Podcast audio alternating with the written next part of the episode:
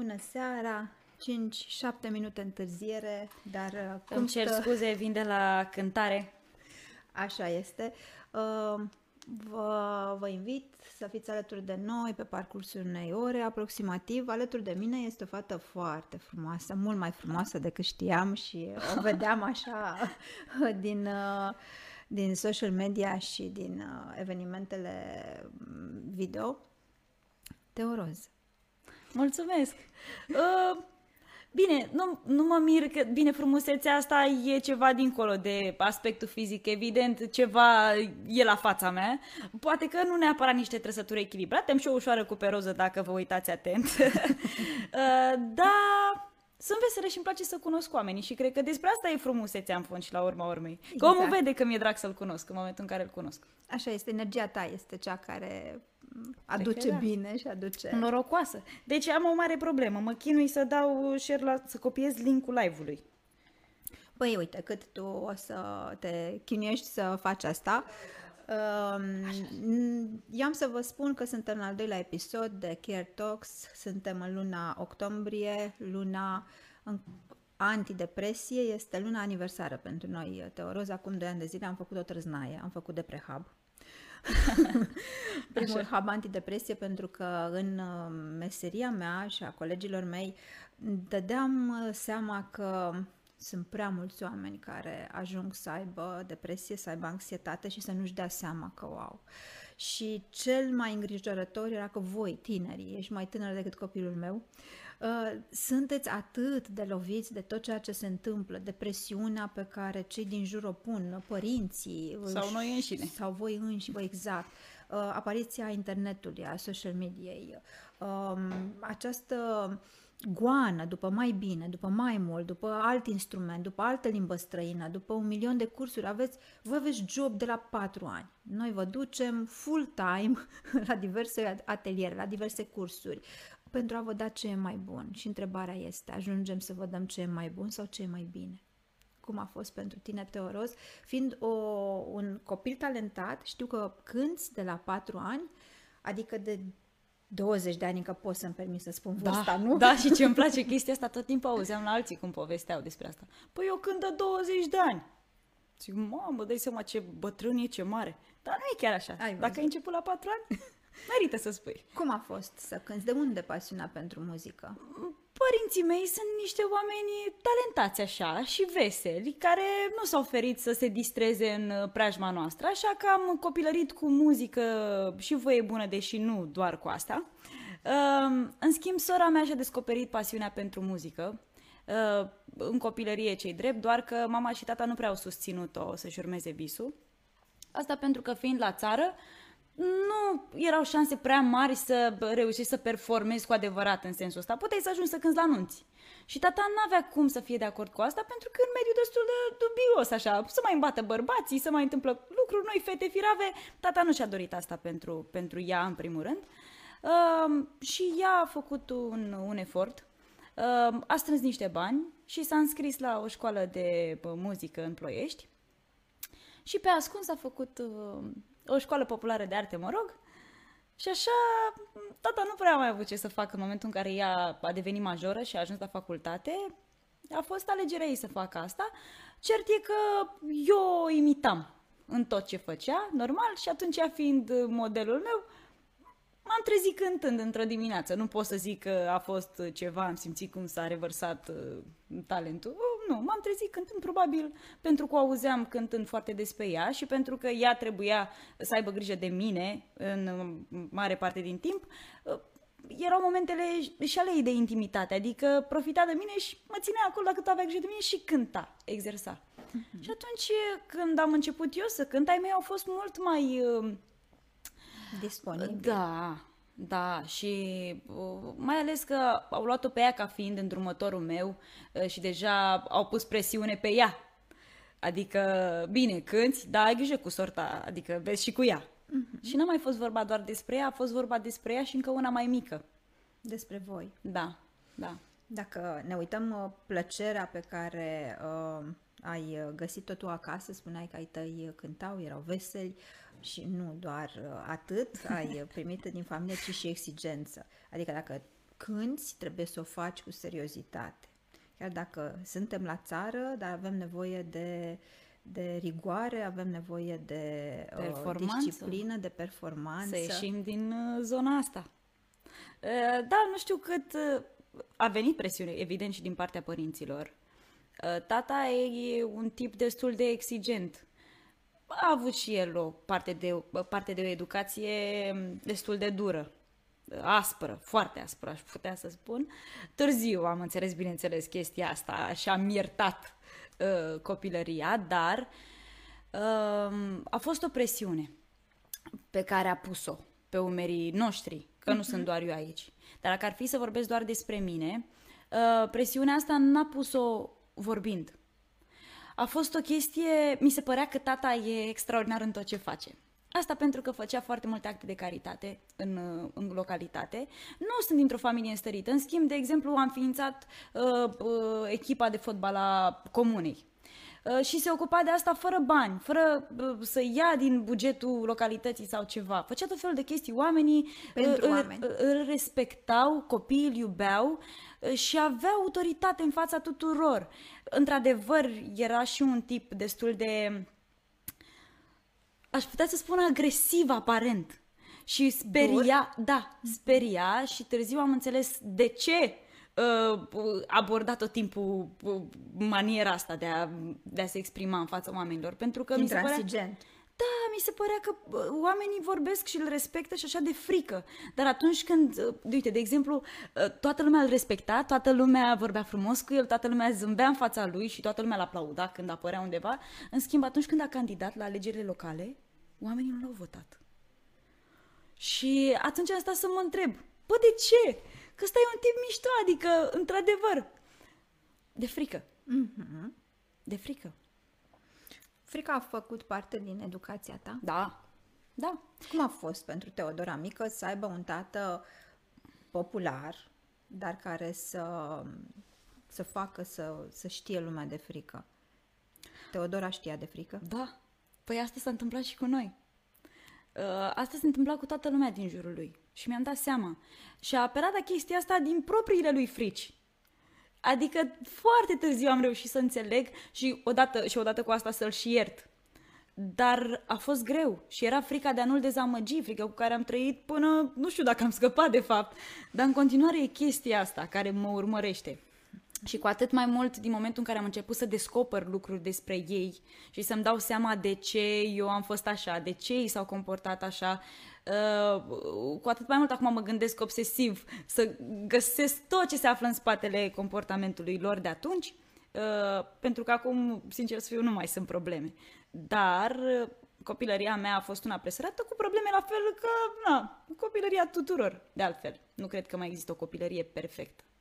E ceea ce facem noi psihologii, știi, să găsim care este resursa. De ce? Pentru că un părinte, um, un tânăr nu are ceva cu celălalt.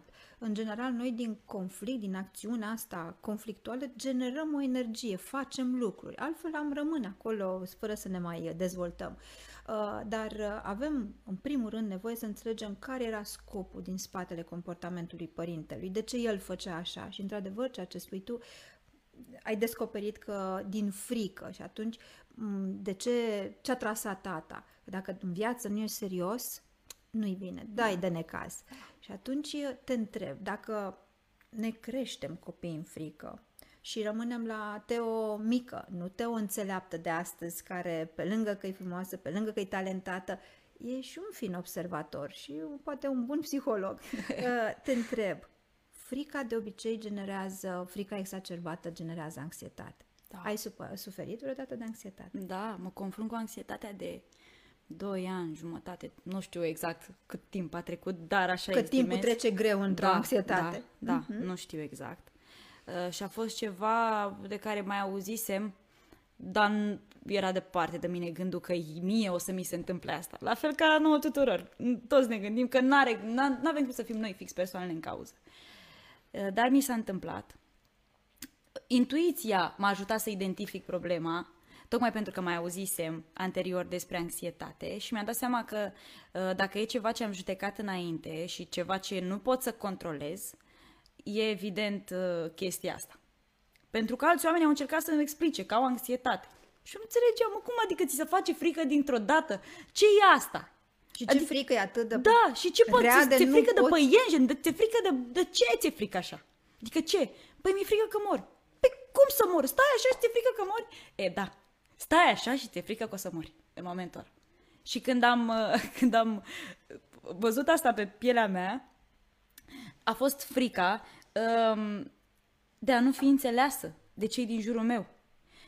Și pentru că a durat o vreme până când să-mi dau seama, să, să fiu sigură că asta e cu adevărat problema, uh, am apucat să vorbesc public despre ce simt și am descoperit că suntem un număr îngrozitor de mare de tineri care exact. se confruntă cu problema asta și e, uh, e cel mai mare bine faptul că putem să împărtășim asta, fiindcă în momentul, în momentul de față, de exemplu, toată lumea vorbește despre anxietate. Mi se pare mult mai deschis cumva. Sau oamenii din jurul meu mai cu seamă. Uh-huh. Fiindcă toți avem o anxietate mai puțin sau mai mult vizibilă.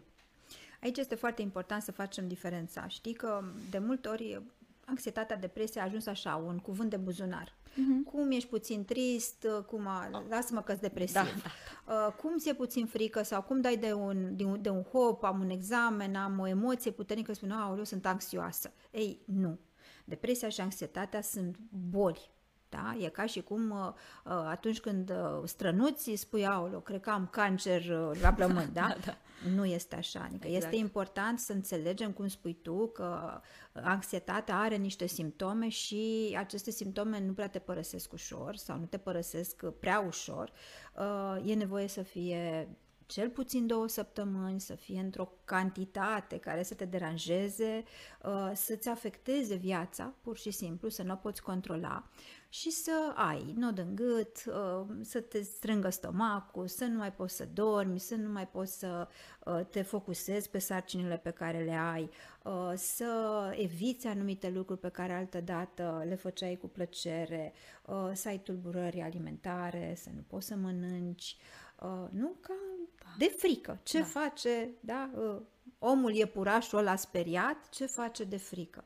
Stă vigilent. Da? Pentru că noi spunem, noi suferi de, de insomnie. Suferi de insomnie, dar nu insomnia este uh, diagnosticul tău, ci anxietatea, pentru că amigdala, acea parte a creierului nostru care ne ține în supraviețuire, atât timp cât ce trăim noi în viață interpretăm ca fiind periculos, da? pentru că aici este o altă, un alt punct pe care trebuie să-l spunem, dacă nu avem obiectul da? unui, unei frici, da? atunci, da, putem vorbi de, de anxietate fără obiect, adică am o frică așa paroxistică, dar care nu știu de unde vine, ce e cu frica asta, n-am, n-am motive, nu? Am 24 de ani, exact. sunt uh, sănătoasă, sunt frumoasă, am talent, uh, am o familie care mă sprijină, mă iubește, am aproape tot ce-mi trebuie și atunci totuși am anxietate. Da? Și atunci e nevoie să facem această uh, def- diferențiere între tristețe, melancolie, îngrijorare și anxietate.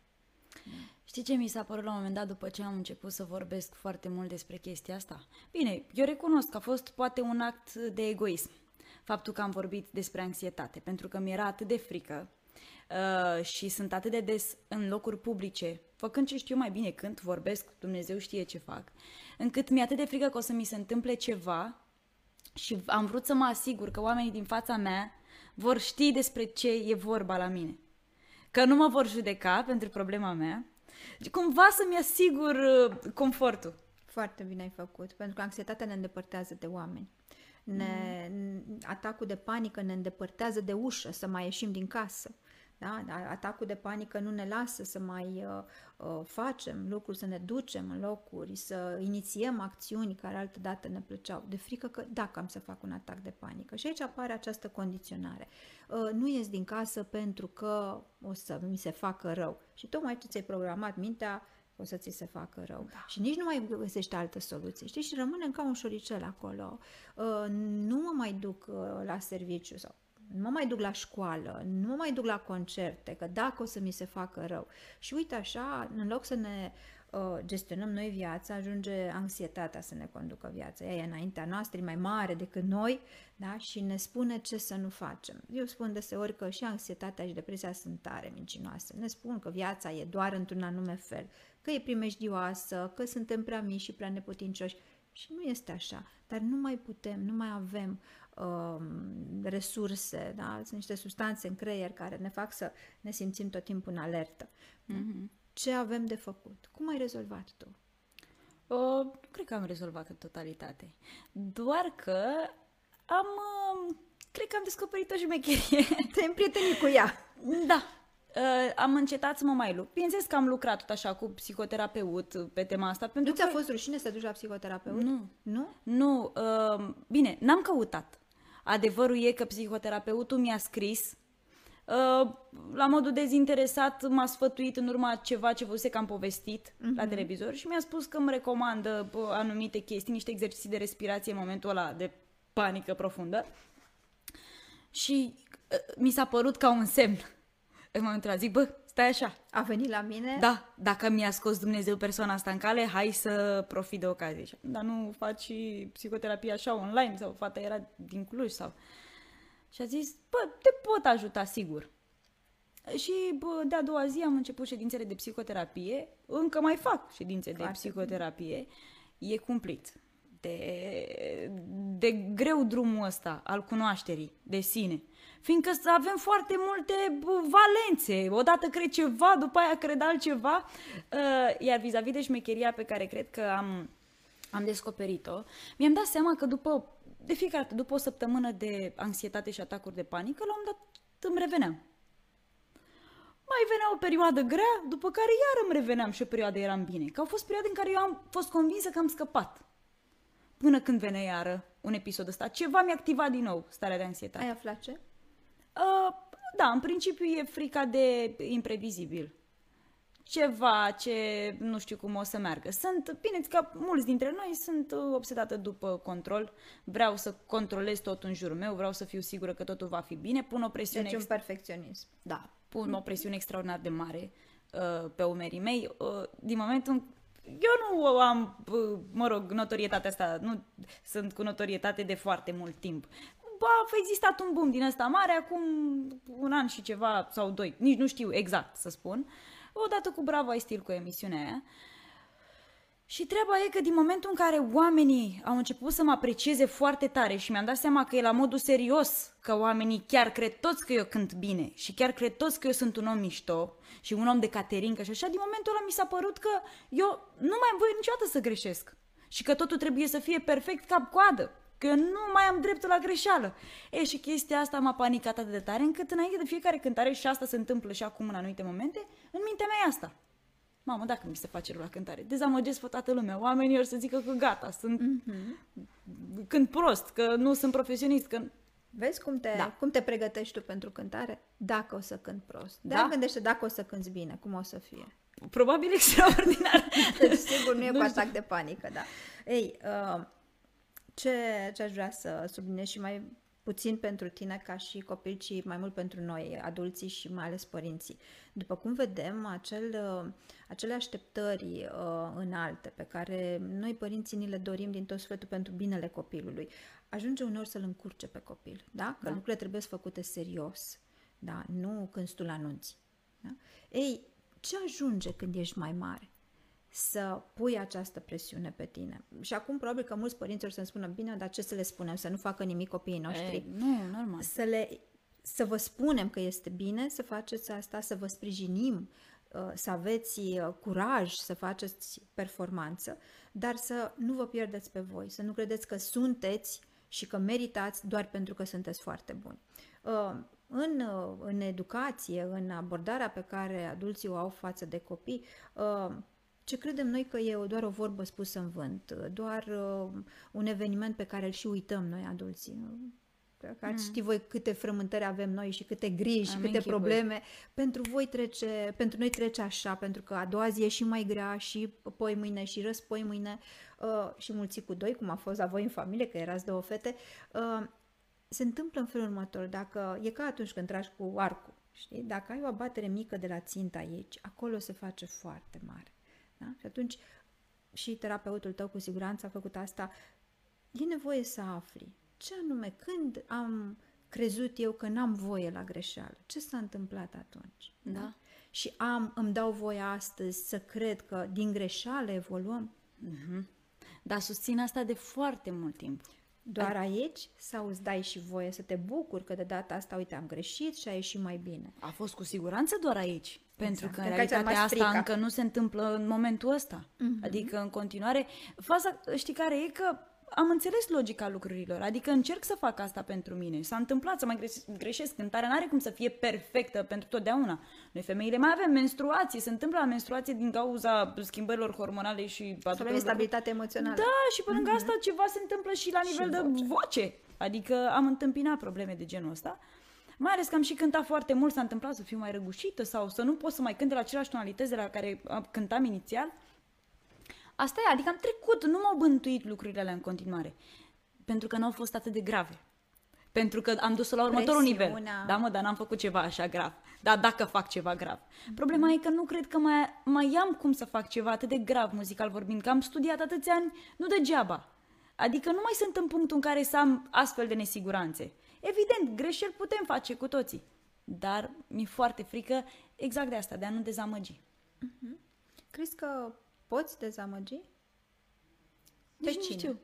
Ă, e vorba despre oameni. Sunt atâția oameni care mi-au spus cât de mult mă iubesc, că mă plac, că se identifică cu totul, cu cine sunt eu, că sunt așa mișto, că vorbesc pe story, cum îmi vine mie. Uh, mi-e frică. Și acei oameni crezi că s-ar putea supăra pe tine? Nu știu. Pentru că tu ai fi umană, pentru că e normal, pentru că fiecare dintre noi, dacă am fi în locul tău, cu siguranță am greșit și noi, a greși omenește. Nu, ești, nu muzica e cea care te face pe tine, ci tu ești cea care faci muzica. Mm-hmm. Chiar și la susțin propriu. asta până la mm-hmm. capăt. Doar că... Simtă. Da, da. Simtă. Da? Noi avem o formulă după care funcționăm. Gândurile noastre ne determină trăirile noastre și trăirile noastre ne determină comportamentele noastre. Gând, emoție, comportament. Mm-hmm. E o triadă atât de simplu de înțeles. Ei, când te apuci de cântare, gândurile pe care tu le dai pe desfășurător sunt să nu mă fac de râs, să nu dezamăgesc, să n-am vreo gafă, da, să nu se întâmple să-mi obosească vocea, să nu cumva să nu mă ridic la punctul ăla din, din melodie. Când tu te gândești la toate lucrurile astea, ce emoții simți? Evident, alea nu sunt emoții plăcute bă, și nu poți transmite asta. Norocul meu e că în momentul în care am la microfon și am început să cânt, nu mă mai gândesc la lucrurile astea. Da. E panica de dinainte și chiar astăzi am pățit ceva. A postat uh, de la cântarea de aseară Daniel Buzdugan un clip cu mine de dinainte să intru. Băieții din trupă cântau intro și eu, înainte să intru, când a început să mă filmeze, eu nu mi-am dat seama că mă filmează, faza e că fața mea spunea panică și atât. Pentru că e panica de dinainte de a intra. Exact. Ăla e momentul de dinainte. Momentul meu de liniște e o anxietate totală. După care intru și bineînțeles că sunt oamenii în fața mea, nu pot, nu pot să mă gândesc la frici, la că nu mă fac de rușine. Mă distrez pur și simplu cu oamenii, totul, fac totul din suflet. Muzica asta e tot cea mai bun. Nu există altceva. De asta vorbeam și de frumusețe, că am venit nemachiată. Eh, n-am vrut niciodată să arăt că sunt frumoasă, adică nu despre asta e vorba. Da, sunt fericită că merge și așa. Mulțumim mamei și tatei că au pus acolo da, tot ce trebuie. Da, chiar da. Da, asta zic, când cântare iese adevărata eu da, la lumină. Doamne ajută, da? Dar uh, trebuie ai, să ai grijă să păstrezi această putere pe care o ai, uh, dar trebuie să-ți spun că atunci când tu intri într-o cântare, e ca și cum tu intri cu saci cu 10 kg în spate, pentru că asta îți spui. O să fie greu, o să fie mult, o să fie uh, periculos, da? Ei, încearcă să te așezi astfel încât să să-ți placă momentul ăla să-ți dai voie, să-ți aduci aminte ce frumos este când ești în fața oamenilor, câtă bucurie e acolo. Ei sunt deja acolo, ei sunt pentru tine, ei te-au ales deja. Da? Și atunci doar bucură-te împreună cu ei și lasă saci ăștia de cartofi acolo mm-hmm. jos. Da? da, e foarte greu. Și ți-am zis, asta e cea mai mare luptă, de fapt. Că știu cât e de frumos. Mm-hmm. Că am trăit de atâtea ori și nu aveam... Uh, aveam tot timpul, am avut tot timpul emoții. Dar nu la modul de a mă desfigura înainte de a intra pe scenă. Bine, și acum sunt momente și momente. Nu bă, trăiesc înainte de toate cântările aceeași emoție. Dar uh, se întâmplă uneori, probabil atunci când sunt eu un pic mai instabilă, probabil uh-huh. atunci când sunt mai obosită, pentru că și asta e un factor foarte important. Uh, oboseala e exact ce n-ai nevoie atunci când ai anxietate. E foarte greu să faci față anxietății atunci când ești foarte obosit, cum mi s-a întâmplat destul de des în ultima vreme. Uh, Anxietatea obosește. Da, și dacă vii și cu oboseală din alte motive, e un combo. Da, un combo urât. Uh, vreau să dau și eu share la asta. Ai da? Da, gata, stai așa să pun. Vedeți ce înseamnă uh, social media la, la tineri, cât de important este? Da. Că trebuie să vă spun că trebuie să apăsați aici pe linkul ăsta să intrați pe live-ul nostru. Sunt aici cu doamna psiholog. Ia, stați așa. Încă o dată. A, mi-a scăpat degetul doamna psiholog. Ia stai așa. Să știți că eu sunt live în momentul ăsta, alături de doamna psiholog, discutăm despre anxietate și probleme. Tot ce trebuie să faceți ca să auziți discuție e să apăsați pe linkul ăsta. Hai cu noi pe live, că mai e puțin. Da. Așa repede, bam, bam, bam. Ați văzut uh, relaxată, uh, cu multă inițiativă, dezvoltă și totuși anxioasă. Ca da. tare anxietatea nu iartă pe nimeni, nici uh, uh, adult, nici tânăr, nici popular, nici mai puțin popular, nici educat, nici mai puțin educat. Pur și simplu, când punem prea multă presiune pe noi, ajungem să, uh, să, să sabotăm echilibrul.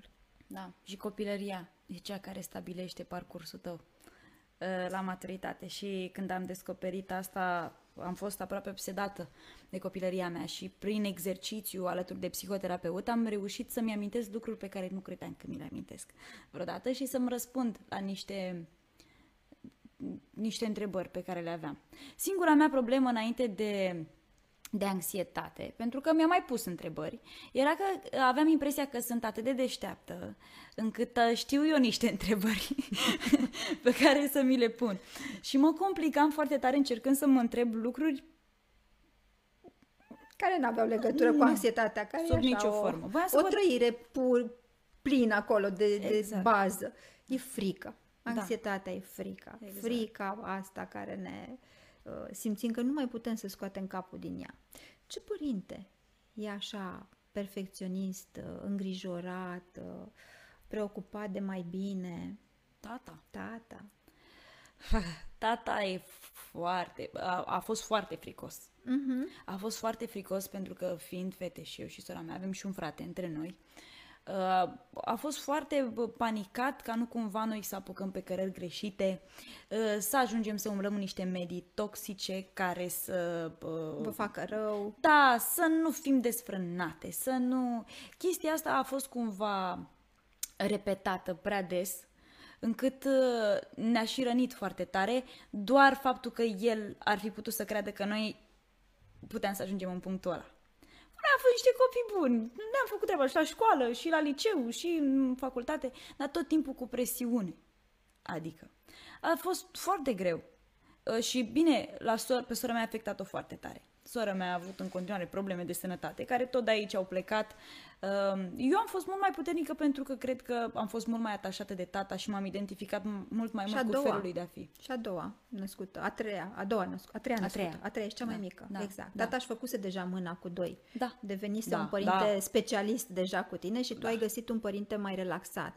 De asta este important să uh, înțelegem viața noastră și din perspectiva poziției nașterii. Mm-hmm. Pentru că primul născut este cel care Uh, trebuie să îndeplinească profețiile părintelui. Este cel care uh, are nevoie să, să aducă succesul.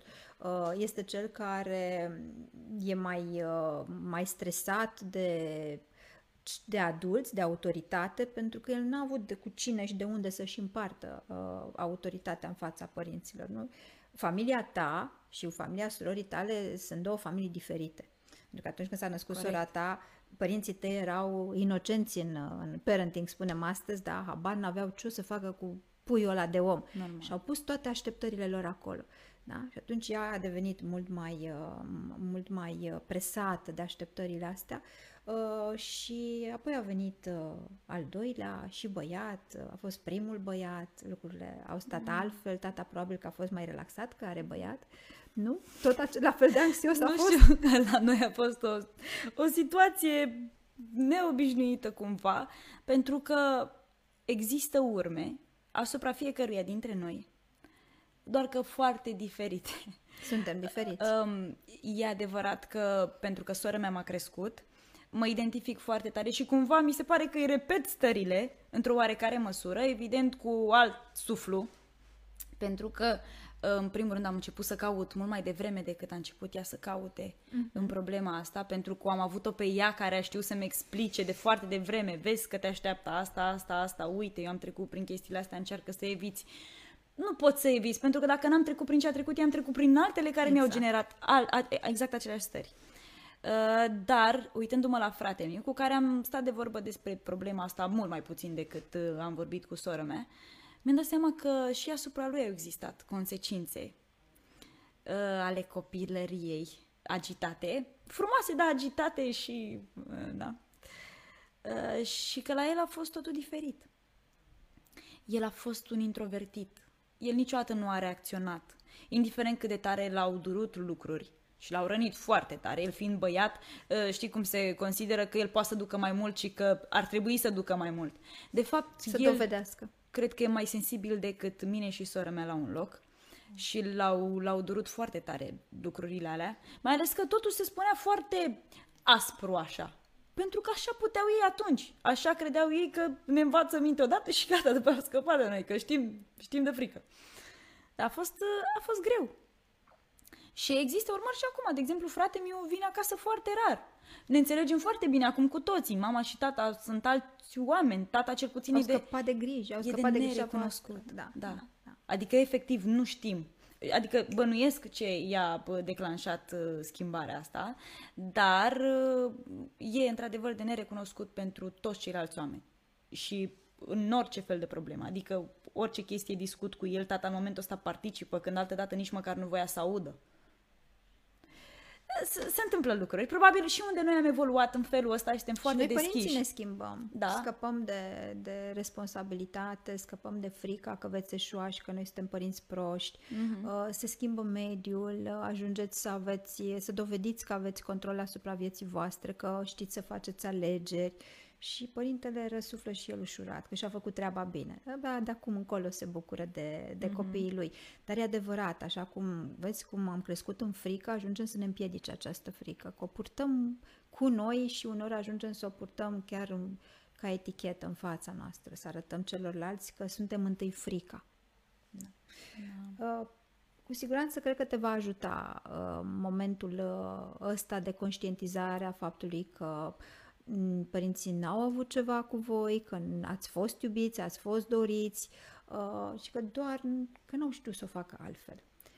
Evident, am și vorbit cu mama despre asta, cu tata încă n-am reușit. Ei, când o să vorbești și cu tata, o să te eliberezi Probabil. și mai mult. Bine, cumva nici nu e nevoie să vorbim despre asta. Cumva îi simt energia și părerea de rău vis-a-vis de tot ce s-a întâmplat în Nu, dar tata nu e ca și cum tata nu te-a auzit, Bă, nu? Da, s-ar putea să uite chiar acum la noi. Uh, dar uh, am stat de vorbă cu mama și mama E o tipă foarte caldă și care a participat foarte, a fost foarte activă în copilăria mea și a noastră. Ea era aia care făcea toate activitățile cu noi, uh, făcea, ne, ne organiza efectiv jocuri ca să facă mai plăcute momentele alea care trebuiau să detensioneze cumva restul mm-hmm. de situația familiei.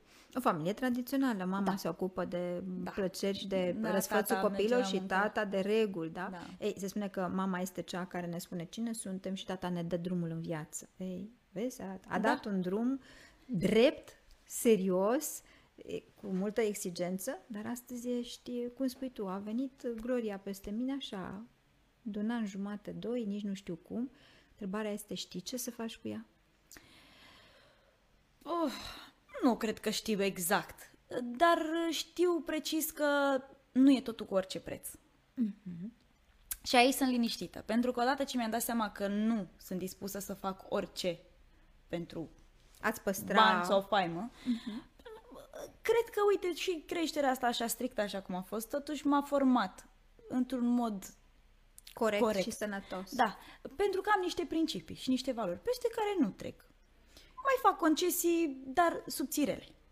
În rest, mă țin uh, de regulă de ce mi-am stabilit eu de mică și eventual ce a stabilitatea pentru mine. Deci principiile alea de, Da. de viață. Adică nu calc pe cadavre, nu sunt în stare să fac orice pentru succes, știu că el trebuie să se termine la un moment dat. Se termină pentru toată lumea, nu o să strălucesc uh, la nesfârșit, doar că am și alte scopuri în viață. Adică, cred că despre asta e, să ai tot timpul un scop. Dacă unul s-a încheiat, să pui Să altul. poți să te duci mai Vreau departe și o cu familie, adică vreau să am niște copii de care să mă ocup, nu care să plângă după mine acasă că eu Ca sunt... mama, ca tata? Cum să fii ca părinte? Uh, e foarte greu. Eu cred că am păstrat totuși și de la tata exact cât a trebuit. Uh, pentru că mi-am dat seama în copilărie, a- aveam un comportament destul de agresiv și eu. Până când am fost la un moment dat mustrată de către o doamnă profesoară și când am stat să mă gândesc eu cu sinceritate, pe ea am judecat-o foarte aspru că mi-a, m-a tras de urechi. Uh, Dar atunci când am fost eu singură cu mine și am privit cu sinceritate la tocmai ce făcusem, uh, la ce tocmai făcusem, mi-am dat seama că ăla nu e un comportament demn de o domnișoară. Și că nu vreau să fiu așa, pentru că astfel o să sperii oamenii. Și atunci cred că mi-a fost atât de frică de mine din momentul ăla, pentru că mi-am dat seama că oamenii, oamenilor le poate fi frică de mine, încât am uh, căzut puțin în extrema cealaltă. Și cu asta mă confrunt și acum, de exemplu.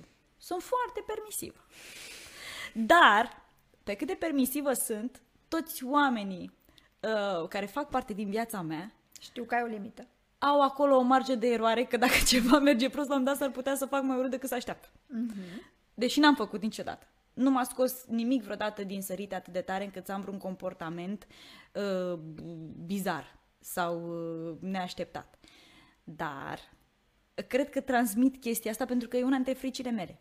Dincolo de toate lucrurile de care mi-e frică, mă tem de mine. Și Că de ai cum- putea să ajungi în zona Da, aia. că pot să fac ceva. Ei, hai să te, să te liniștesc eu, să-ți iau eu frica asta. Uh, având două modele, unul permisiv și uh, blând și blajin și acolo și unul uh, restrictiv și uh, impunător și dominant, uh, tu balezi între cele două modele. Este normal, pentru că personalitatea unui uh, copil se definește și se definitivează având în, în buzunarul lor și a, aceste caracteristici. Cum este să fii fetiță de la mama și cum este să ai- reprezinți o autoritate de la tata. Așa că nu e nimic ce să te ducă să faci rău, da? ci doar ai acea limită pe care tata ți-a spus-o. De aici încolo, nu.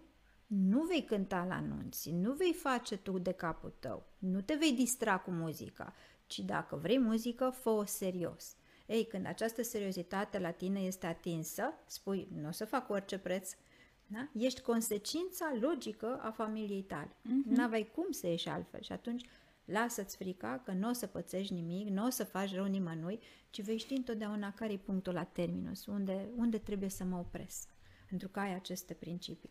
E tare frumos să vezi un tânăr astăzi, 24 de ani, că el și știe ce vrea și că nu a devenit sclavul uh, like-urilor, follow-urilor. Ce înseamnă pentru tine? Cum te-au format pe tine?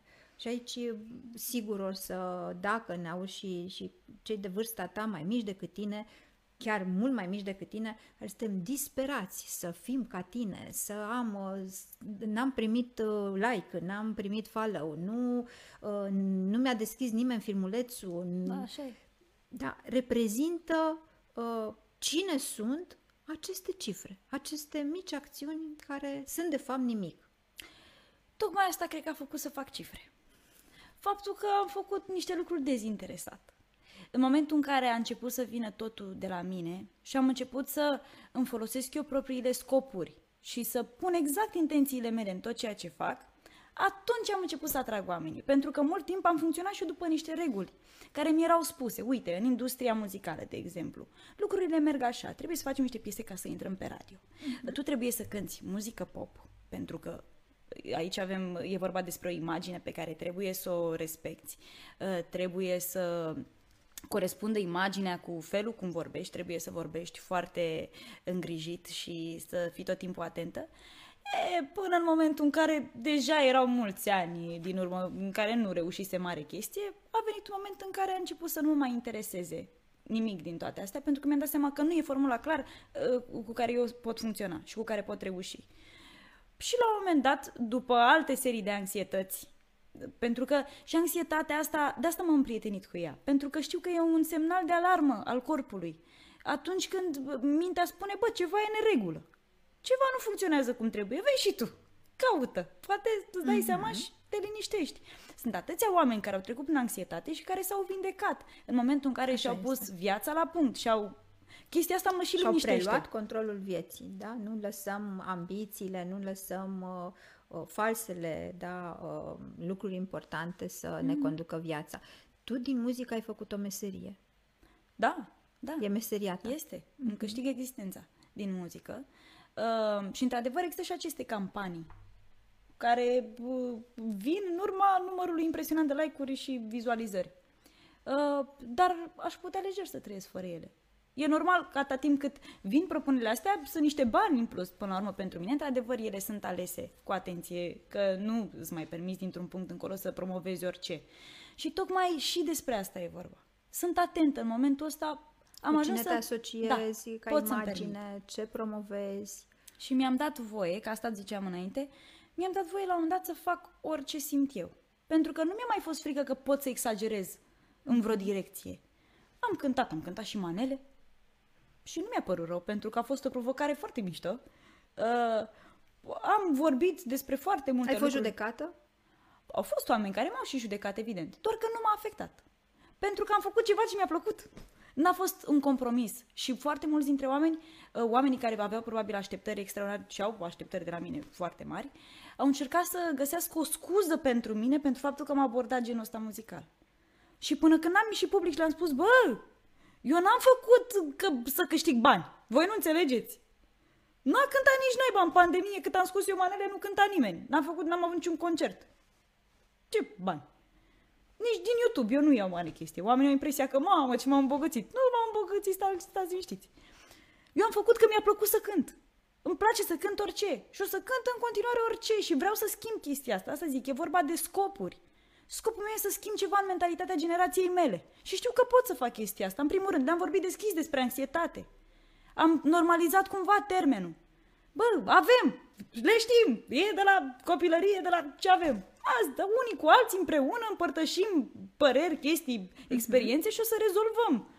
Adică... Ai, ai uh, întâlnit colegi, prieteni de vârsta ta care aveau anxietate și nu, nu arătau, nu spuneau, se simțeau uh, rușinați de asta? Da. Și cel mai grav e la băieți. Pentru băieți e foarte crunt să-și arate slăbiciune. Și stăteam la masă odată, am cunoscut pentru prima dată un băiat, era iubitul unei prietene. Uh-huh. Și atunci îl cunoșteam pentru prima dată și stând la masă așa, la un moment dat m-am uitat la el și am recunoscut figura unui om care tocmai suferea un atac de panică. Oh. Și m-am uitat la el și am spus, uh, am avut și eu unul mai devreme. Oh. Am zis, stai liniștit, respiră cam, dacă ai nevoie mergi la toaletă și orice ai nevoie, adică gen, stai liniștit că nu o să ne speriem, asta am vrut să-i transmit. Nu o să ne sperie dacă faci Trece. un atac de panică. Da, am avut unul mai devreme, Asta e, e semnul nostru, ne recunoaștem între noi. E ca o ștampilă pusă în frunte. E un brand de familie, nu? Da. Zic, stai liniștit că e ok. Și în momentul ăla am văzut că a fost bine pentru el, chiar dacă a fost și frustrant, am observat în același timp, pentru că era iubita lui acolo și nu i-a convenit să-l vadă în postura aia.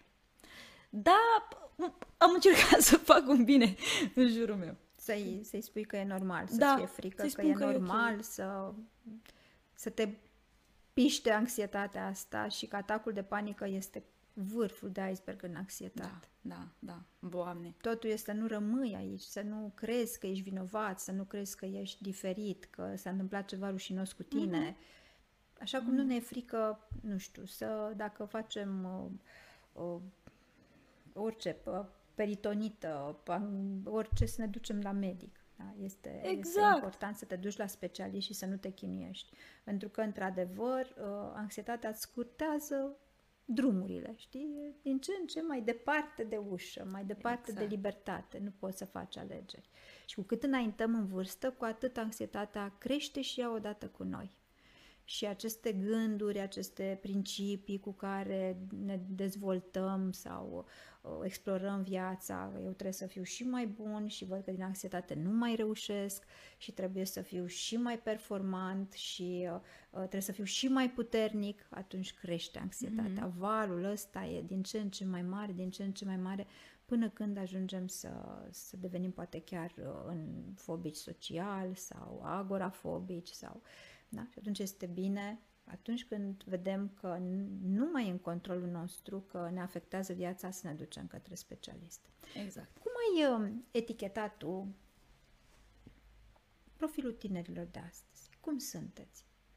Când ne uităm la voi și spuneți că sunteți generația Z, generația X, fulg de nea, uh, nu sunteți pregătiți, uh, sunteți uh, prea sensibili, sunteți, aveți prea multe fițe, vreți prea mult, sunteți copiii de bani gata, sunteți copii care nu aveți niciun fel de toleranță la frustrare, în care renunțați cu ușurință, în care sexul e act social și nu mai e despre da. iubire și despre uh, relații, uh, că sunteți uh, beți, consumați iarbă, faceți toate relele. Cum se vede de la voi? De la mine se vede așa, că suntem o generație care vrea să fie remarcată. Cu toate aceste lucruri da. de care am vorbit mai devreme. Da, toate actele da. de teribilism uh, sunt de fapt o modalitate prin care cerem atenție. Hei, sunt aici da. și eu. Da.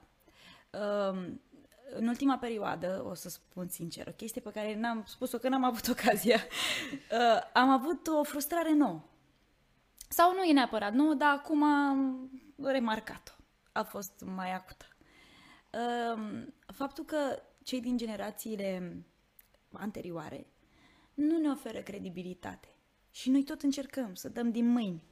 Muncim. Eu, eu una și probabil și mulți alți tineri, din alte domenii, nu contează. Am văzut tineri de vârsta mea foarte mișto, de care sunt foarte mândră.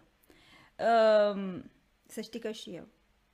Da, nu? De asta ești aici da. și uh, în echipa mea sunt uh, numai tineri, sunt uh, centenari, așa ca să spun, pentru că învăț foarte mult de la voi foarte, foarte mult. Aveți un, un, un mod fresh de a vedea lucrurile, uh, știți să, să reduceți uh, și să vă focusați pe ce este important. Uh, nu mai aveți falsele astea pudori pe care noi le avem din educație. Nu, nu mai sunt aparențele Nu mai sunt aparențele, exact. Și atunci vă scuturați mult mai repede decât noi. Aveți curiozități uh-huh. din, din domenii mult mai, uh, mai ample decât le-am avut noi. E normal, adică ce voi ați obținut la 4 noi, ani, noi am obținut la 20 și... Bine, ăsta nici n-are aveați cum. aceleași toate uh, uh, sursele astea exact, de informații. Exact. Dar și ce avem noi n-aveți voi. E, evident, da, da, clar. Da, rezistența asta, tenacitatea, focusul, să știi că și dacă renunți, tot greu ajunge să fie și că e important să faci lucrurile cum trebuie și că există niște principii că există spiritualitate. Rar mai întâlnim la voi să mm-hmm. te întrebi așa, da. dar care e locul meu în lume? Da, să fac asta, să nu o fac. Cum spuneai tu, să fac totul pentru bani, uh, să o fac pentru like-uri, să o fac pentru celebritate. De ce o fac? Știi, e un paradox că mie, de exemplu, nu mi-e foarte confortabilă expunerea de genul ăsta. Uh, și uh, de, când am făcut de prehab, am considerat că e datoria mea să vorbesc despre emoții, să vorbesc despre cazuri, să, să explic cât de mult pot eu și cât de mult știu eu, că eu sufăr de un sindrom al impostorului, așa niciodată nu știu suficient, uh, ca oamenii să scape de stigmatizare și să-și dea seama că e normal. E normal și să suferi, e normal să te și împiedice lucrurile astea, e normal să n-ai încredere în tine, e normal să te simți în genunchi la un moment din viață, dar că totul are o soluție. Și atunci expunerea asta uh, mi-am asumat-o dorindu-mi să aduc, uh, să aduc toate, toate aceste um, lucruri pe care eu le știu și pe care le-am învățat în 18 ani de meserie uh, pentru a aduce omul mai aproape de psiholog, uh, pentru a-l face mai repede bine. Pentru că prevenția este cel mai bun medicament în anxietate și depresie nici nu suntem atâția specialiști câtă nevoie este. Și uneori știi asta că anxietatea doare fizic, te doare stomacul, te doare capul, te doare umerii, mm-hmm. ai o stare de, de greață, de rău, uh, pur și simplu ne îmbolnăvim fizic și nu știm de ce. Da. Uh, din momentul în care am descoperit psihoterapia, uh, am recomandat tuturor. Le-am recomandat chiar și psihoterapeutul meu, i-am cerut acordul înainte, uh, deși m-am gândit că poate nu, prima dată am evitat să, să recomand persoana respectivă, m-am gândit că poate nu e ok. Uh-huh. După care am cerut acordul și mi-a spus, bă, ajutăm oameni, adică, na. Și m-am gândit că da, de fapt chiar asta, chiar despre asta e vorba. Um, Dar nu există cutuma asta că dacă te la psiholog ești nebun? Ba da, a existat, cum să nu, și încă există. Sunt foarte mulți tineri care încă mai cred chestia asta. Uh, ne facem de rușine. Da, oricum, eu mă lupt cu asta, adică le tot explic. Că, bă, mergeți, că acolo nu vă căutați niciodată. vă duceți și vă căutați pe peste tot, dar la cap nu vă căutați. Păi nu e... ustură, nu doare, nu da. se roșește. Da, da, la un moment dat s-ar putea să usture peste tot din cauza capului. Adică asta e problema pe care am simțit-o pe propria piele și atunci cred că a fost de datoria mea și cred că foarte bine am făcut că am vorbit și că am recomandat oamenilor să meargă la, la specialist. Uh, în schimb, am tot vorbit și despre felul în care am evitat medicamentația, în sensul ăsta. Mi-e foarte frică de dependențe. Asta pentru că, evident, sunt într-un mediu în care sunt se întâmplă lucruri, sunt suntem dependenți de foarte da. multe chestii uh, și eu nu vreau. Mă lupt, de asta mă lupt și cu anxietatea și sunt așa uh, în viață cu chestia asta și în stare să o fac. Pentru că vreau să am controlul eu. Uh-huh. Nu vreau să fie lucruri care să mă controleze sau de care să depindă viața mea în vreun fel. De exemplu, Uh, mama, probabil pentru că ea avem voie să dăm nume de pastile, de medicamente sau chestii. Mă rog, bine. Nu facem da. reclamă, nu de băi, asta, băi dar... nu, că nu vreau deloc să vreau să fac exact, antireclamă. Exact, adică sunt, uh, noi suntem o nație în care Dr. Google e la noi acasă mm-hmm. și facem această greșeală, luăm medicamentul ăla cu X exact. sau uh, medicamentul ăla cu A mm. da? și multe alte medicamente doar pentru că cineva a luat și am auzit că e bun, uh, doar pentru că am luat doar o pastilă. Nu se exact. face nimeni bine cu o pastilă și ajungem așa să ne dezechilibrăm, pentru că luând astăzi o pastilă, mâine luând încă una și jumătate, peste două luni altă pastilă, este doar uh, placebo, nu ne-a făcut bine, ci pur și simplu ne-a, ne-a amețit da, și nu ne, nu ne vindecăm. Exact. Da? Ci doar rezolvăm punctual, aparent, o problemă, dar ne creăm două. Pentru că acest, mai ales anumite medicamente, da, sunt din cele pe care le-am spus mai devreme, ard creierul. Da. Da, popular vorbind. Adică și am cunoscut oameni care au avut foarte mari probleme în urma acestui tratament. Și asta este o adicție. Da. Adicția asta de, de tranquilizante, să nu mai simți, să nu mai simți frica, să nu mai simți durerea, să nu mai simți, nu ne despărțim, ne uh, pierdem uh, joburi, uh, ne supărăm cu cineva foarte tare exact. și nu ne ducem trăirea și luăm o pastilă. Uite, simplu. cu asta am reușit să lupt tot cu, adevăr, tot cu ajutorul uh, psihoterapeutului, care mi-a spus, zice, bă, tu alegi aici ce să faci poți să te lupți tu, adică satisfacția e mult mai mare la final când ai câștigat chestia asta. Când știi că orice ar fi, bă, îmi trece, dar îmi trece că așa vreau eu. Și să nu depinzi, pentru că, uite, Uh, ți-am spus, mama la un moment dat mi-a recomandat și ia jumătate de pastiluța asta când îți mai e așa rău, că la mine atacurile de panică erau cu vomă, cu de toate, adică mi-era rău, nu, efectiv nu mai puteam. Simțeam că mor atunci în momentul și mama când m-a văzut așa, și mai ales că nici ea nu e departe de toate stările astea, le știe, le cunoaște, uh-huh. mi-a zis, ia mamă jumătate de pastiluță de asta, că știi cum te liniștește de tot. Op, scuze. Și am certat-o. I-am zis, bă, tu nu ești zdravă la cap? Și cum să-mi zici, bă, să iau așa ceva? Păi eu fug, doamne iartă-mă, de toate alea. Nu m-am drogat în viața mea, nu fac de astea tocmai că vreau să să te simți fac liberă. față vieții cu toate greutățile ei, dar față în față, așa, ia mă, ce poți să faci? Plus că nu e nimic atât de greu. Așa le percep eu. Dar nu e nimic greu. Sunt oameni care se confruntă cu cancer, cu boli, au situații în familie. Oamenilor lor le e greu. Și sunt atâția care nu se droghează și nu fac nimic și nu iau pastile de-astea. Și mama a zis, ce, fată, nu, nu zic să iei zilnic sau când te apucă un atac de la de panică să le... Ce crezi? L-am luat. Jumătate de pastilă, da, am luat și am dormit. Știi că pe TikTok, apropo de rețele de socializare, circulă un clip de ăsta, e foarte viral, cu o doamnă care zice și că mi-a zis așa, am luat jumătate de Xanax și m-am culcat. Când m-am trezit, am mai luat jumătate. Și aia a fost. da, e foarte amuzant clipul ăla, mai ales pentru cunoscători. Uh, treaba e că l-am mai luat încă de câteva ori. Pot, am uh, degete la o singură mână, adică de atâtea ori pot să spun că am folosit medicamentul ăsta. Uh, și altă greșeală pe care am făcut-o și de care am fost foarte conștient a fost faptul că mergeam cu pastilele în geantă doar ca să știu eu că e backup-ul da, acolo. în cazul în care mi se întâmplă ceva, le voi folosi. Și a fost o altă luptă, pentru că mi-a fost de foarte multe Ți-a fost ori frică rău. de frică. Da, da. Dacă le las acasă și o să mi se facă rău și nu le mai am. Asta Și am este o făcut. altă credință care ne încurcă mm-hmm. să ne facem bine. Și am făcut așa, le-am luat la mine. Și am zis, bine, dar dacă ți-e rău, nu le Nu iei. le iei. Și exact asta am făcut. Mi-a fost rău de foarte multe ori și nu le-am luat. Și mi-a trecut rău și fără ele. Și am zis, "A, păi ce facem? După care, ușor, ușor, bineînțeles că am uitat să le mai iau și m-am trezit acolo, fără, și am zis, păi și ce fac? Păi și ce am făcut și atunci? Că le aveam, dar nu le-am luat. Da. Ce vreau să subliniem este că să nu rămânem cu ideea că noi vrem sau nu vrem să facem anxietate. Nu. Uneori, da. dar e vorba de nivel, pentru că o anxietate generalizată, pentru că o lăsăm să ajungă să se generalizeze, acolo este nevoie de medicație, pentru că singur nu mai pot face Da. față. Știu că există astfel de situații. Dar totul este să o iei din timp și să nu ajungi acolo. Pentru Evident. că nu e o voință. Uneori, organismul nostru, nici nu aș vrea să am temperatură în ziua în care am nunta, nu? Dar nu se poate. Tot 40 am și tot lată în pat stau. Așa se întâmplă și cu uh, anxietatea sau cu depresia, unde acolo există simptome și mai Evident. acute decât astea. Um, unde și cum îți uh,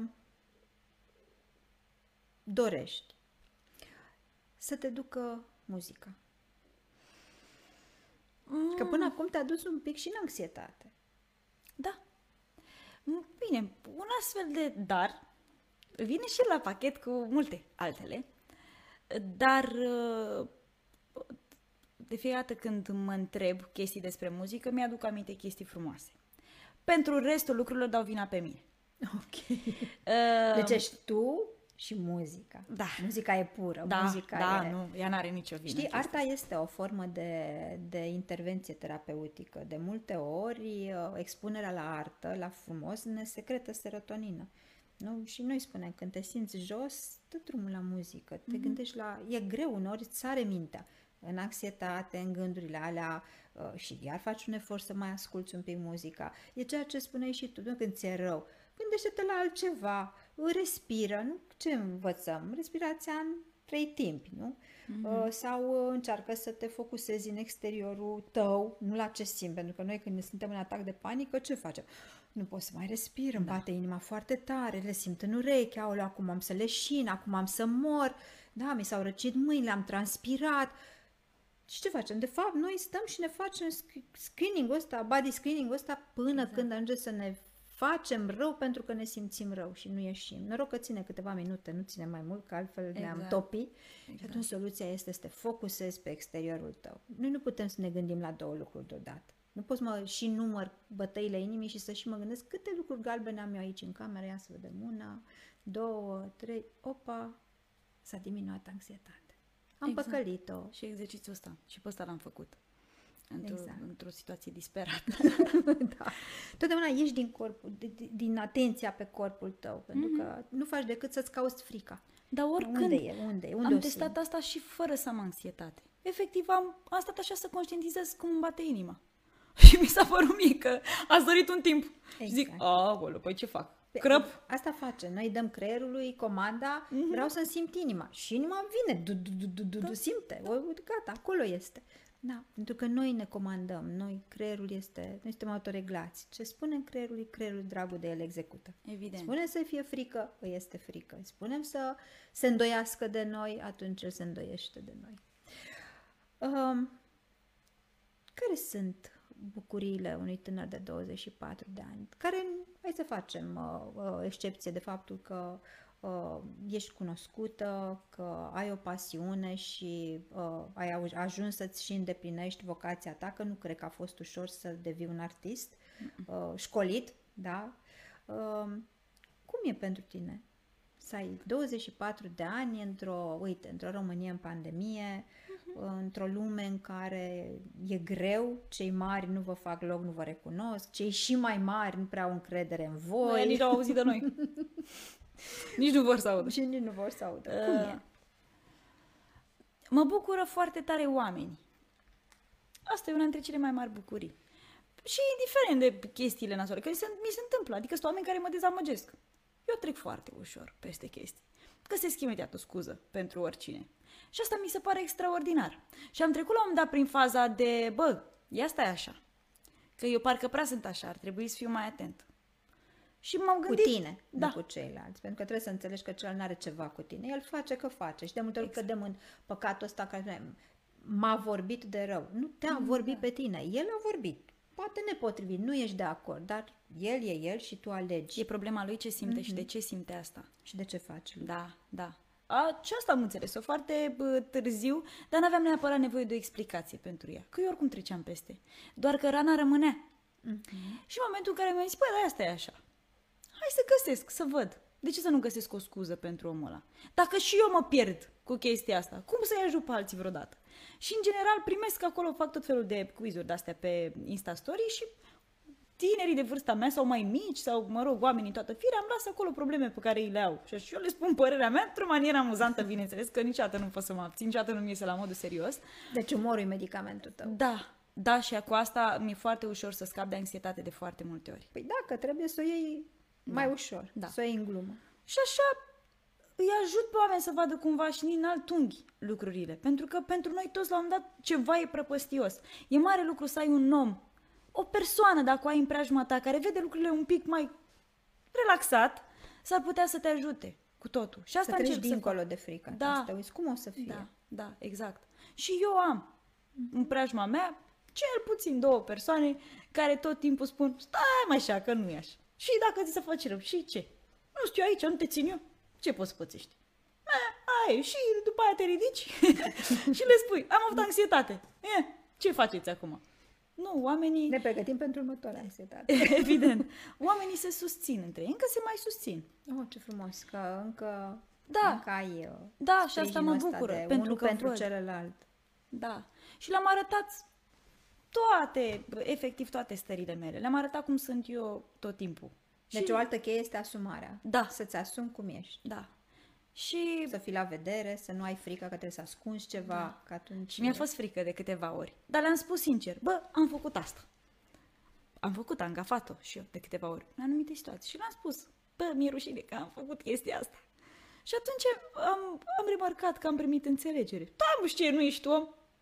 Nu poți tu să faci? Dar știi că dacă ai gafat până la 24 să vezi până la 50, că să fie, o să devii specialistă în a, a deveni și mai bună și mai cunoscătoare de tine și de ceilalți până la urmă. Sunt convinsă, da. Așa că astea sunt bucuriile mele. Pe lângă faptul că muzica mi oferă cele mai profunde satisfacții, nu există o bucurie mai mare am o satisfacție atunci când fac oamenii să simtă chestii. Dacă fac oamenii să râdă, de exemplu, pentru mine e o victorie, sunt în glorie în momentul ăla. Dacă oamenii în jurul meu se simt bine pentru că eu sunt acolo, e extraordinar. Uh, și cu muzica la fel reușesc să fac chestia asta. Îmi place mult să și vorbesc la concerte între piese, adică nu e vorba despre cântat. Eu nu mă urc pe scenă și cânt și gata. E, și cred că de asta ai grijă și... de toți de acolo. Da, să se simtă și bine. povestesc ce mi s-a întâmplat în ziua aia. Și orice găsesc amuzant, adică oamenii să plece de acolo fericiți, cu adevărat să uite un pic. Dacă au probleme să le uite cât, eu, cât timp eu sunt acolo pe scenă. Mm-hmm. Chiar am făcut un scop din asta și mi este de cele mai multe ori și cea mai mare satisfacție. Și da, cred că am, sunt dependentă de oameni, cumva. E da. o dependență plăcută. Da, da, Cât da. timp nu, și oricum, nu faci baie de mulțime și altfel dacă stai singur în casă nu mai poți, faci atac de panică, e totul, totul bine. Uite, ești un exemplu uh, de cum poți să treci prin pandemia asta, pentru că trăim vremuri destul mm-hmm. de îngrijorătoare acum și uh, avem manifestări din cele mai diferite. Unii ne închidem în casă, alții ne omoară atacul de panică că ne îmbolnăvim, unii ne-am pierdut oameni, oameni dragi în perioada asta sau avem oameni dragi în suferință, uh, alții ne îngrijorăm că, uite, spitalele nu mai fac față și toate celelalte uh, preocupări, frici, îngrijorări, suferințe, uh, firești și normale pentru vremea asta, dar și vremurile astea. Dar există și o altă abordare, nu? Când viața îți dă două lămâi, tu fă o limonadă. Exact. Tu ai exact. reușit să faci limonadă. Da, dar n-a fost ușor. Pentru că prima dată când a început toată treaba cu pandemia și ne-au închis în case, efectiv, să zicem că a fost ceva nou primele câteva săptămâni, nu știu, șase săptămâni, cât mai era până la Paște. Ne doream să stăm prin casă. Da, cred că am luat-o ca o pauză binevenită, mm-hmm. am profitat de timpul la petrecut în casă, doar că de Paște am fost acasă la ei mei. Și sărbătoarea nu mai era, nu mai era sărbătoare. Nu mai semăna nimic cu nimic. Și atunci m-a, m-a apucat din nou anxietate. Atunci a revenit și trecuse o, o foarte lungă perioadă de timp de la ultimul atac de panică și ultima serie din asta cu anxietăți și am zis că, bă, sunt vindecată, mă, numai ce bine că dacă mai aveam anxietate și acum pandemie era grav, că n-aveam cum să ies, că n-aveam chestii de făcut. Și, și a venit. A venit. Și Pentru am testat. că va veni, în situații limită va veni. E forma da. ta de a face față situațiilor grele. De a, da, deci suntem o personalitate anxioasă, o personalitate depresivă. Așa suntem. E simplu. Important e cât stai în spaima asta. Uh-huh. Cât de mult o lași să te controleze și cât de mult încerci tu să o controlezi pe ea. Evident. Am trecut și prin anxietate. A fost greu. Mi-am revenit greu după două sau trei săptămâni. Uh, nici nu începusem eu să descoper așa multe lucruri despre anxietate. Mm-hmm. Mi-era și frică să caut, că doar, când începeam să caut, mi-aduceam și mai tare aminte. L-am dat minte că mi-a dat sora mea să de citit ceva. Oș, și ceva vorbea despre fericire, nu mai știu care-i treaba, și am citit acolo că niciodată nu suntem fericiți, că dacă să, nu putem să spunem că suntem fericiți acum, că fericirea tocmai ce a trecut și că practic în... Conștientizarea fericirii înseamnă e după, că e... Da, da, da m-am panicat și m-a luat iar anxietatea. Cine furat uh, fericirea, exact. nu? Exact. Și am zis, bă, hai să iau ușor, evident că nu pot să mă inund acum cu informație despre chestia asta când eu încă nu sunt pregătită. Că n-am, nu i-am cunoscut toate laturile anxietății. Și a trebuit să trec prin mult mai multe lucruri și stări ca să pot să... Și să o iei sistematic îmi și fac serios. curaj să cunosc. A fost greu să-mi fac curaj, să aflu lucruri despre mine, lucruri noi, că am aflat lucruri de care nu știam chestii pe care le gândeam atunci când eram mică și eu nu știam că le-am gândit. Um, dar, după ce am ieșit din casă, am mai rezistat până când ne-au dat voie să ieșim din casă din nou, am început, a început nouă perioadă cu filmări. Am început din nou să muncesc, practic. Și e foarte important să ne ținem ocupate minti, min, mințile. Adică eu cred că cu asta am, am reușit atunci când am reușit. Uh, n-am încercat să uit de anxietate. Am vorbit în continuare despre asta, am apelat la uh, specialiști, specialiști. Uh, și a fost mult mai bine. Adică am mers cu ele în paralel cumva, n-am stat nici să îmi impui capul doar de anxietate și atât, să știu doar asta, am văzut că există și așa, și așa, că trebuie cumva să fac față și să ies la capăt cumva, să o scot cumva la capăt. Asta este cheia, să stăm în echilibru. Adică da. să nu ne izolăm, să ne ținem utili, să stăm conectați cu oamenii care ne sunt dragi și cu noi și să ne acceptăm limitele, să încercăm să ne dăm voie, da? să vedem care este sâmbără, la ce îmi spune anxietatea despre mine. N-ai voie să greșești. E o minciună. Am voie să greșesc. Și în momentul în care te-ai relaxat, ea nu mai are din ce să se hrănească. Mm-hmm. E, e simplu. Evident. Te îți mulțumesc. Îți mulțumesc pentru că ai venit și pentru că îți dorești să sprijini, uite, acțiuni ca ale noastre pentru, pentru tineri, pentru părinți, cai tăi, pentru bunici, uh, pentru oameni care suferă de anxietate. Este important să ne dăm voie, să ne ajutăm și să spunem că e normal, pe o perioadă de timp, să-ți fie greu, dar să nu rămâi acolo. Îți mulțumesc pentru fresh-ul tău, ne-ai, uh, ne-ai dat din, uh, din bucuria ta de a trăi. Pentru mine a fost, uh, chiar a fost un fresh de bucurie și de, de fericire și de naturalețe. Mai, mi-a adus aminte că e normal să fim așa și că e frumos să fim așa și să ne scuturăm un pic așa ca după ploaie și să ne dăm voie să fim, uh, să fim autentici și să fim uh, noi cu noi așa cum, cum ne-a lăsat natura. Îți mulțumesc frumos, îți mulțumesc pentru efort. Știu că tu ai venit de departe. Da, da, n-a fost o problemă, pentru că am acceptat de la început, tocmai pentru că um, îmi place atunci când se întâmplă lucruri pentru generația mea. Um, dacă aș fi fost în locul oricărui alt tânăr care s-ar fi confruntat cu anxietatea, mi-aș fi dorit să știu că se întâmplă chestia asta și atunci nu cred că am făcut, chiar n-am făcut mare lucru, doar m-am oprit cu mașina aici înainte să ajung acasă și mă bucur tare. Nu sunt lucruri probabil pe care nu le-am spus niciodată, am spus câteva, să știi, uh, că sunt mai, mai recente și n-am mai, apucat uh-huh, să le mhm, spun. Uh-huh. De Dar... unde ai venit? De la satul mare? Da. Deci a fost sunată cu cât 10 minute, ți-a, ți-a scris uh, colega mea și a zis să vin la fix, punct, mă schimb în mașină și vin. Deci nu e chiar așa de ușor cum ne păcălești pe noi, că a fost așa, a oprit un pic mașina și gata. Ci nu, ai, ai făcut eforturi și, uite, punctualitatea, seriozitatea, dorința de a ajuta pe alții sunt principii pe care le-ai luat de acasă. Mm-hmm. Păstrează-le. Mulțumesc tare și mulțumesc pentru inițiativă în numele generației este care are nevoie de ajutor. Cu mare drag, cu mare drag. Uh, în Deprehab cred că um, atât cât vom putea noi echipa, vom, vom fi alături de voi și vom uh, înțelege și vă vom sprijini să creșteți mari și voi. Îți da, mulțumesc mult! Mulțumesc mult și eu! Vă mulțumim și vouă, a fost un pic mai, uh, mai mult, cu 5-7 minute. Astăzi a fost despre anxietate, prieten sau dușman, vom vedea. E bine să te împrietenești cu viața așa cum este. Seară frumoasă! Vă pupăm!